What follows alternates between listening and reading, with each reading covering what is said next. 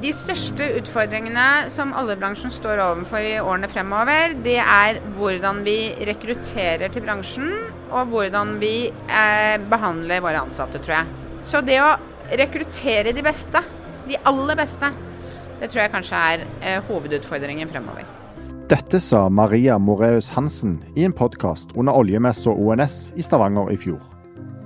Den gang var hun toppsjef i det tyske oljeselskapet DEA, men nå har selskapet slått seg sammen med den tyske konkurrenten Wintersal, og Maria Moreus Hansen har blitt nestkommanderende i det nye selskapet Wintersal DEA.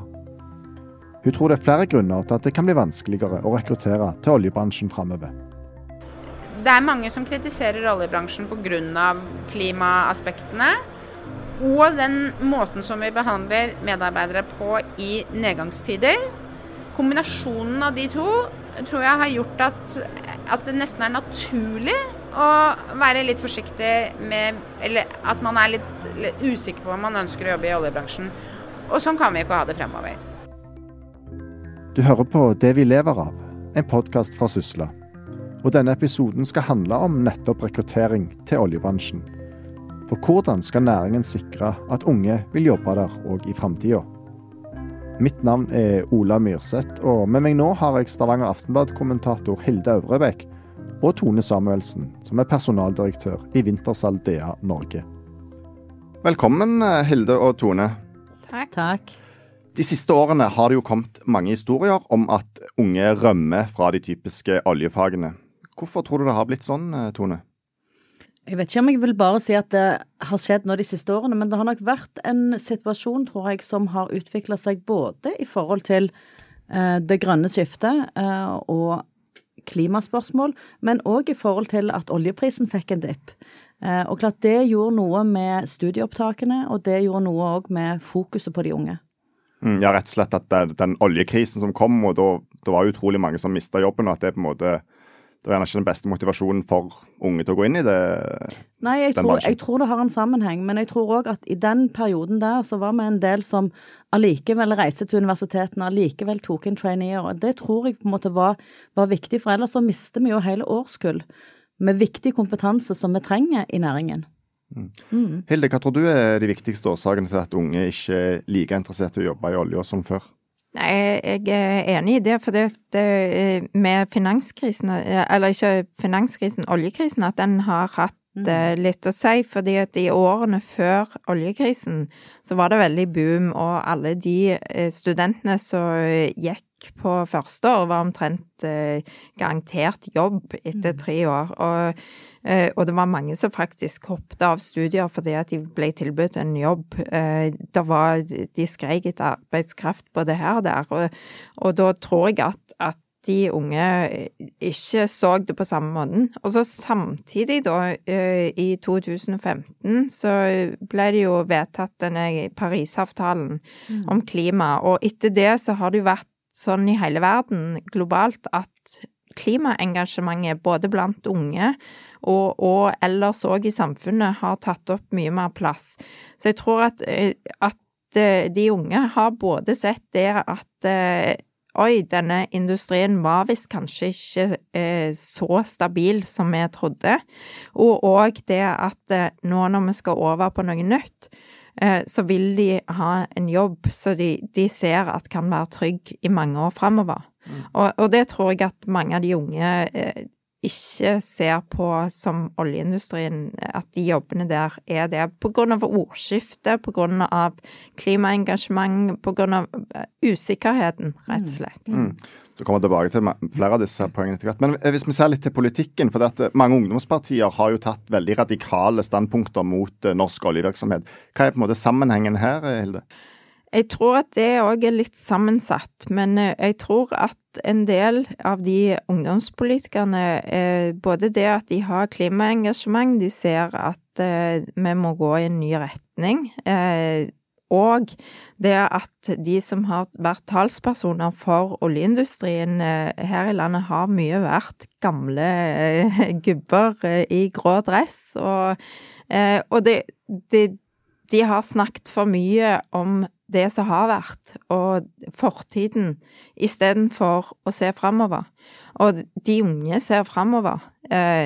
De unge ser hva som skjer. De, de blir fortalt eh, av enkelte i bransjen at de mangler utdanning, at de er kunnskapsløse når de ikke klarer å se hvor mye olje- og gassindustrien betyr i dette landet. Men, men disse folkene er ikke kunnskapsløse, de er, folk med utdanning, og de er folk som rett og slett ser at kanskje samfunnet er i endring.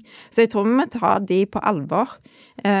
Både ungdomspolitikere og, eh, og andre unge som viser litt engasjement for både klima og stiller spørsmål ved ting sånn som det blir gjort i dag. Jeg er helt enig, for jeg tror egentlig at, at det å, å for, for ungdommene, ungdomspartiene, men òg for de unge i dag som på en måte skal ta noen valg, så er det viktig å få de i tale.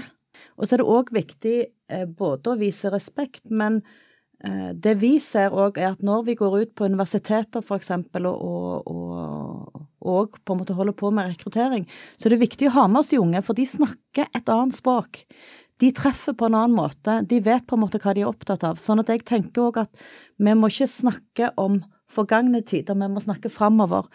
Og vi må invitere de med på de skiftene som vil komme, enten vi vil eller ei. Så det er de som er generasjonen som skal ta over. Eh, og da tenker jeg at med å invitere de inn, med å kommunisere på et vis som de òg forstår, og med å vise en gjensidig respekt, så tror jeg vi kommer veldig mye lenger enn å ha en sånn argumenterende debatt, der på en måte eh, en kanskje framstår som en, en eh, oljebransje som kun tenker på velferd og penger, og ikke på klima. Og det er klart, med den eh, tenker jeg, den, den, optimismen og den idealismen som kanskje òg ofte rår blant unge, så er det viktig å ta det òg på alvor, for det er en del av det store bildet.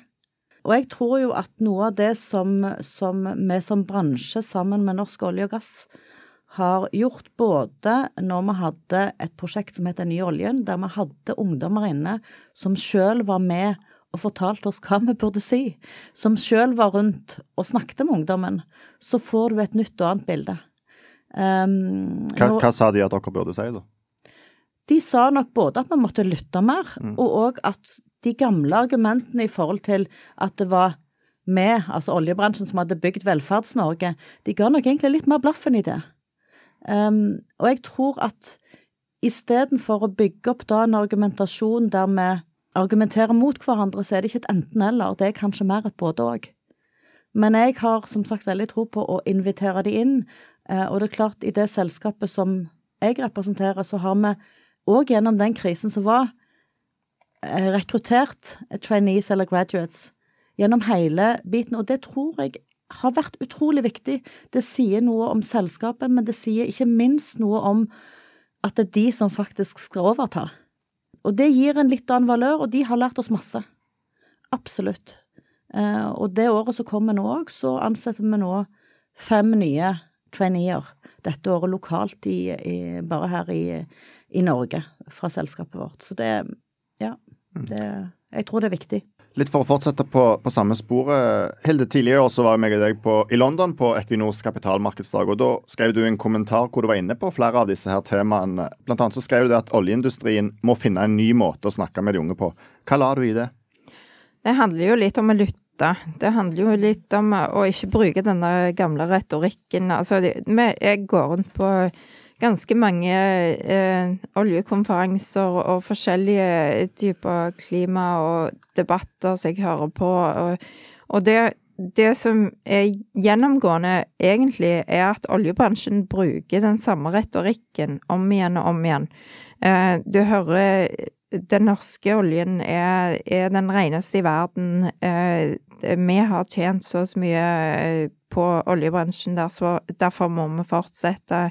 Eh, uten norsk gass så kommer ikke Europa til å fungere. Men det er veldig lite snakk om løsninger og det som kommer framover. Det er sånn som Tone sier òg, at det, vi må ta med de unge inn i diskusjonen. Vi må snakke de språk. Mm. Det nytter ikke at du står der som Equinor-sjef og forteller de unge hva de skal gjøre.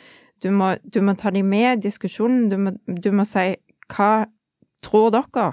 Hva er framtiden for dere? Og så må du vise at den kompetansen som ligger i bransjen, Eh, du kan ikke bare stenge den ned heller. Du må, du må vise hvordan du vil utvikle den videre, sånn at den i framtiden kan brukes i andre bransjer, og at de unge kan få lov til å være med på den reisen, eh, istedenfor å sitte og, og, og, snakke om de samme tingene om igjen og om igjen og om igjen. Det tror jeg ikke de vinner noen ting. Hva tenker du Tone, hvordan kan eh, oljebransjen, eller hva må dere gjøre for å lokke unge inn til dere i, i, i framover? Jeg vil nok ikke si lokke, men jeg, jeg, tror jeg vil invitere dem. Rett og slett og si at vi trenger den kompetansen. Eh, og vi trenger på en måte den energien de bringer inn i forhold til å videreutvikle olje- og gassnæringen og energinæringen generelt eh, framover. Og da trenger vi de unge inn til å faktisk gjøre det innenfra. Så jeg tror jeg ville heller si at jeg vil ikke lokke dem, men jeg vil heller invitere dem inn. Invitere dem på arenaer både til diskusjon, Eh, og òg invitere dem inn i forhold til den kunnskapen og kompetansen de sitter på. Vi, har, vi, vi, snakker selvfølgelig om det grønne skiftet, men vi snakker òg om digitalisering. Det er så mange nye, spennende ting som skjer. Vi snakker om, om ikke bare olje og gass. Eh, vi snakker òg om, om, andre typer energikilder. Men alt dette vil komme framover. Eh, og vi vil trenge den kompetansen de besitter, til faktisk å ta næringen og energinæringen videre. Mm. Og så er det jo nyanser her. Det er ikke sånn at ingen unge vil jobbe i oljeindustrien. Eh, nylig så ble den nye den årlige studentundersøkelsen offentliggjort, og den viser at Equinor er tilbake som en av de absolutt mest populære arbeidsplassene, både blant økonomistudenter, teknologistudenter osv. Eh, men samtidig så viser han at veldig mange, og spesielt teknologistudentene, ønsker å jobbe med fornybar mm. energi. Hva forteller dette oss, Tone?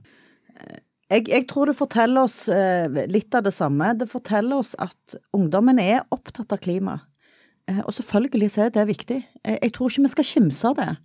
Um, jeg tror vi vil eh, gå en framtid i møte der ting vil endre seg, som det har gjort hvis du ser bakover i tid.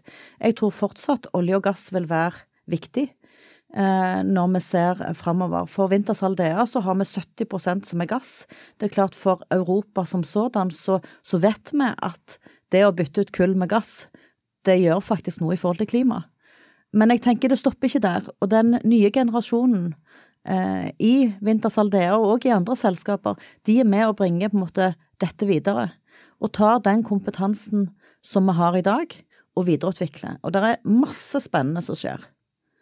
Så er det mange oljeselskaper nå som eh, satser litt på, på fornybar og, og, andre energiformer. Men eh, din sjef, Mario Meren, som da er mm. konsernsjef i, i Winters Aldea, han har eh, sagt til meg og vært helt klar på at eh, Winters Aldea skal ikke drive med fornybar energi. Tror du det kan bli en, eh, et problem for dere, da, med tanke på rekruttering? Nei, jeg, jeg, tror ikke det. Som jeg sa per i dag, så har vi 70% gass. Sånn at det er klart vi er nok mer et gass- og oljeselskap enn en, en det motsatte. Men jeg tror òg at per i dag så er det der vi er. Eh, per i dag så gjør vi det vi kan. Eh, vi gjør det så rent og så godt som mulig. Og så tenker jeg igjen at det blir neste generasjon av oss, etter både meg og Mario, som faktisk skal dra dette videre. Um, så jeg tenker han har helt rett, det er der vi er i dag. Um, men det betyr ikke at framtiden Vi vil selvfølgelig være med i forhold til framtiden, vi òg. Og det er masse, masse som sagt spennende som skjer. I begynnelsen så var vi jo inne på, på en måte, krisens betydning mm. for at uh, ungdommen har vært litt skeptiske til, til å ta jobber i, i, denne bransjen. Men vil det være jobber for unge i oljebransjen i, i framtida da, Tone? Det tror jeg absolutt det vil være. Vi hadde en, en som sagt en dupp, og da så vi jo at store kull òg forsvant som søkere til universitetene. Um, jeg har tro òg på at bransjen som sådan må inn og jobbe sammen med universitetene i forhold til å gjøre studiene både relevante i forhold til eh, hvordan de på en måte skal utvikle seg i takt med den utviklingen som skjer, eh, og òg at de skal oppleve at når de kommer ut, at det er på en måte kanskje ikke bare én vei å gå, men flere. Så, så jeg, jeg, tenker at her må vi sammen med um, de ulike universitetene og, og, og, høyskolene jobbe for å få en um, relevant utdannelse. Um, og, og, vi har vært i kontakt og, og snakket både med NTNU, vi har òg snakket med, med, Universitetet her i Stavanger. og det er klart at Her er det en dialog som òg foregår i forhold til det som skjer i norsk olje og gass, og som på en måte vi gjør som bransje. Uh, og jeg tror det òg er vesentlig. Men hva, hva type utdanninger og, og, kunnskap vil det være spesielt behov for, da? Det er klart, videre både i forhold til de geotekniske fagene og òg eh, i forhold til eh, ingeniørfagene, så vil vi ha stort behov framover. Eh, definitivt. Men jeg, som sagt, jeg tror at det er viktig at universitetene sammen med, de, med, bransjen og sammen med den, de trendene og utviklingen vi ser, at de tar det på alvor og ikke ligger bakpå, men ligger frampå. Um, og jeg tenker at der kan vi òg, um, som bransje, uh, gjøre oss relevante med å gå i diskusjon og si hvor er det vi går hen. Um, så, så jeg, jeg, jeg, tror absolutt på at vi framover òg vil ha gode muligheter for de unge. Jeg tenker òg det vi har gjort nå i, i alle år, det er at vi har sommerstudenter inne. Vi har eh, studenter som skriver masteroppgavene sine hos oss. Og det å invitere de inn til å gjøre det òg, er jo òg Og da kan de òg på en måte ha spennende vinklinger, både som for bransjen, men jeg tenker òg sånn utdanningsmessig, kan være med og farge den utdanningen de faktisk får. Um, så jeg tror et, en nær samhandling mellom næringslivet generelt og universitetene og akademia uh, tror jeg blir viktigere og viktigere framover. Og vi ser jo at noen av disse trendene idet du får noen større skifter, altså paradigmeskiftene kommer, så er det viktig å være frampå så både eh, studentmiljøene og studieretningene og bransjene faktisk er med på den utviklingen som skjer. Det er mange eldre som jobber i uh, oljebransjen i dag. F.eks. så er det en uh, kommende pensjonsbølge i Equinor. 10 000 skal pensjonere seg eller forlate selskapet ved naturlig avgang de neste ti årene. Hva betyr det for behov for arbeidskraft, Hilde? Eh, det kommer jo til å bety veldig mye i årene mm. framover. For, eksempel se på Johan Sverdrup-feltet nå, som skal eh, starte produksjonen i november. Og der kommer det jo en fase to òg, hvor det trengs eh, veldig mye arbeidskraft både på land og ute i havet. Og når, når, de som da har jobbet i oljebransjen da begynner å gå av, så trenger du jo påfyll. Det er jo ikke tvil om det. Og, og nå ser vi jo det at nå har, nå har, det vært en liten opptur etter kriseårene, Eh, og da begynner det jo å tømmes, markedet, for eh, folk å ansette. du får igjen sånn veldig mange søkere på på jobber, og du, det blir igjen snakk om at nå må vi passe på sånn at kostnadene ikke går opp, at de ikke får for mye lønn, at hele spiralen begynner om igjen. Så, men, men, jeg tror at, det, at når, det, når det blir sånn at det blir manko på folk i bransjen, så er faren òg større for at det kan komme til å skje igjen. For da vil selskapene igjen begynne å, å kjempe om å få de beste hodene og, og kjempe om å, om å betale de mest. Eh, så det er en fare for at denne spiralen da fortsetter eh, sånn som den har gjort. Selv om, selv om det er færre folk generelt som vil jobbe i oljeindustrien, så får du jo eh, færre totalt sett når alle disse går av med pensjon. Er det noe dere merker nå, Tone, at denne her kampen om arbeidskraften akkurat nå er litt hardere igjen? Eh, det er klart markedet har tatt seg opp, og selvfølgelig merker vi det. Eh, jeg tror ikke det nødvendigvis er bare negativt, det er definitivt positivt i forhold til det å skape arbeidsplasser. Men det er klart konkurransen mellom selskapene i forhold til de beste hodene eh, øker jo igjen. Men jeg tror jo igjen at med da å invitere de unge inn, med å ha rekruttert unge hele veien, med å bygge ny kompetanse i de yngre generasjonene tror jeg er, er vesentlig. Nå, nå, hadde vi ONS i fjor, eh, og det er klart at vi så Da hadde vi en egen, på en måte, et eget område for unge. Da var det liksom ikke bare én studentdag, det var liksom egentlig fire dager. Og det var utrolig mange spennende dialoger og diskusjoner som kom fram der. Og jeg tror at sånne typer arenaer òg er viktig når en på en måte ser framover. Da var både Wintersal og Aker BP og Statoil veldig aktive med å, å, å fronte den arenaen. Og jeg tror det å finne sånne arenaer òg framover er viktig i forhold til å rekruttere neste generasjon inn til bransjen.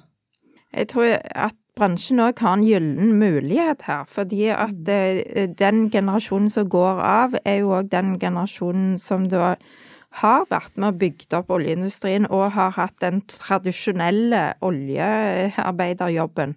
Mens eh, bransjen kan jo gjennom dette vise at nå er det et generasjonsskifte dette er det vi kommer til å, å gjøre framover. Og vise alle de spennende jobbene som Tone sier, at det, det er ikke bare liksom petroleumsingeniører, det, det er IT-folk, det er IKT, det er jo enormt mye som skal fjernstyres eh, framover. Du trenger enormt mye teknologi. Eh, og det er jobber som kan brukes ikke bare i oljebransjen, men kan brukes i mange, mange bransjer rundt forbi. Mm. Og, det, og det tror jeg er en gyllen mulighet som oljebransjen bør gripe, nå som de ser at de skal rekruttere nye mm. unge. Så vil jeg på en måte òg bare slå en, en, Nå snakker vi veldig mye om universitetene, men jeg vil slå et slag òg for lærlingene. Jeg tror altså det er utrolig viktig òg å, å, å, tenke på, på, på eh, industriarbeiderne og tenke på lærlingordningen som vi har, som er utrolig viktig. Og det òg å ta det på alvor for bransjen og si at vi må òg sørge for at vi får inn den kompetansen. Eh, så vi òg er blitt nå lærlingbedrift, og det er klart masse spennende. Og vi ser òg at den generasjonen som kanskje er de som nå går av det neste tiåret, er utrolig gode som mentorer, på en måte som veiledere for disse unge som kommer inn, både som lærlinger og i forhold til trainee-programmene våre. Eh, en utrolig god kombinasjon av å ta vare på den kompetansen som faktisk ligger i bedriften, og samtidig gi den videre. Og så blir det neste generasjon som på en måte må bearbeide og videreutvikle den på en måte på sitt vis. Mm. Til slutt, Tone, hvis du skal gi noen råd, eller hva vil du si til unge som vurderer å, å ta og velge en jobb og utdanning innen oljebransjen? Da vil jeg si kom og snakk med oss.